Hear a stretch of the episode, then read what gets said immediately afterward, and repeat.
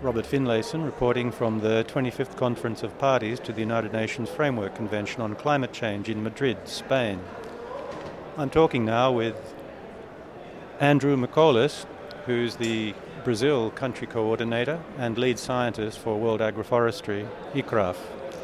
Andrew, what's your main message for COP25 and for the world?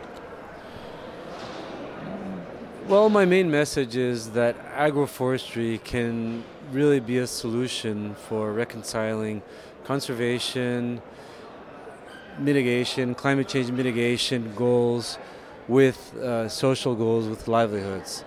That agroforestry can really be a way forward for tackling the climate crisis that we're facing at the moment because depending on how you manage it, an agroforestry can actually uh, cycle nutrients and can store as much carbon as a, as a natural forest.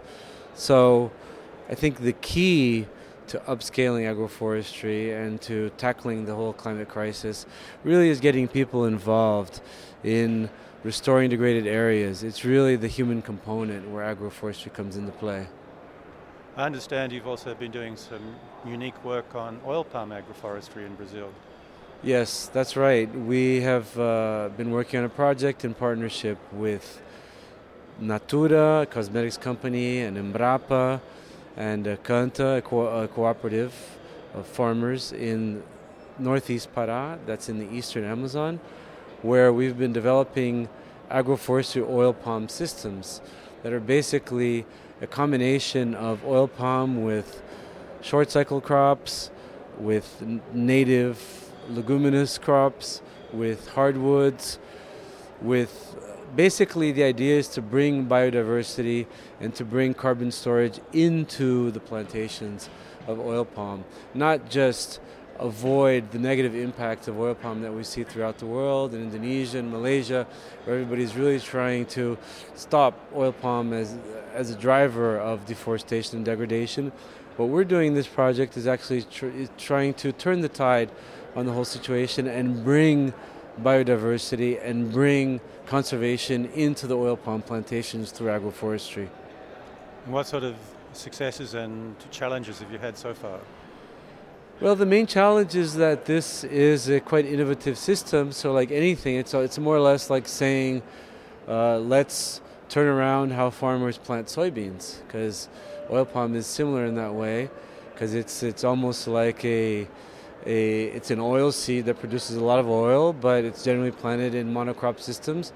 So it's really trying to change the mindset of scientists and the industry who are just used to producing in a certain way and uh, opening their, their sort of minds through science and through numbers, showing them that it's actually feasible, it's actually possible for you to intercrop oil palm with other crops. I think that's the main challenge because it's such a deeply rooted mindset around the whole oil palm value chain, and that the, everybody believes that you can only do it in this way. I think that's the main challenge. On the other hand, I think what are the some of the results coming out?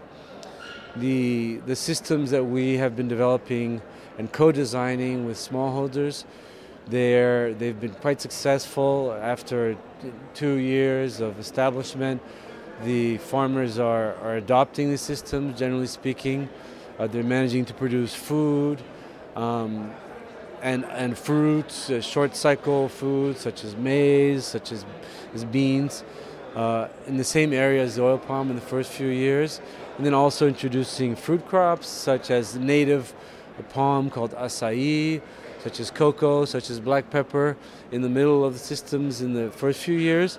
And at the same time, introducing hardwoods and native trees that will comprise the the basic habitat for the biodiversity that will store the carbon over the long run in the future. And so, generally, these systems have been quite successful. There's been a lot of interest in trying to replicate these systems, not only in the eastern Amazon, but elsewhere in other countries such as Peru, and now beginning in Indonesia as well. And do you think you'll be setting up a worldwide network to uh, address this and promote it further? Yes, this is the idea, and the next phase is to really upscale, is to really take the lessons that we're learning from these demonstration sites in Brazil and really take it to other countries.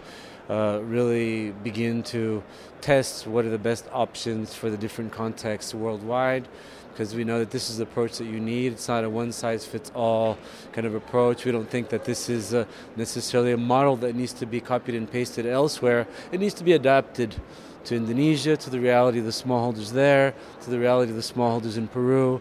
And we think that, that by involving scientists and by monitoring and using solid science to really see the, the, the results and the trade offs of these different options, I think that's when we can really get a lot of uh, steam into this network. Andrew, thank you. And thank you for listening. Stay tuned for the next in our series.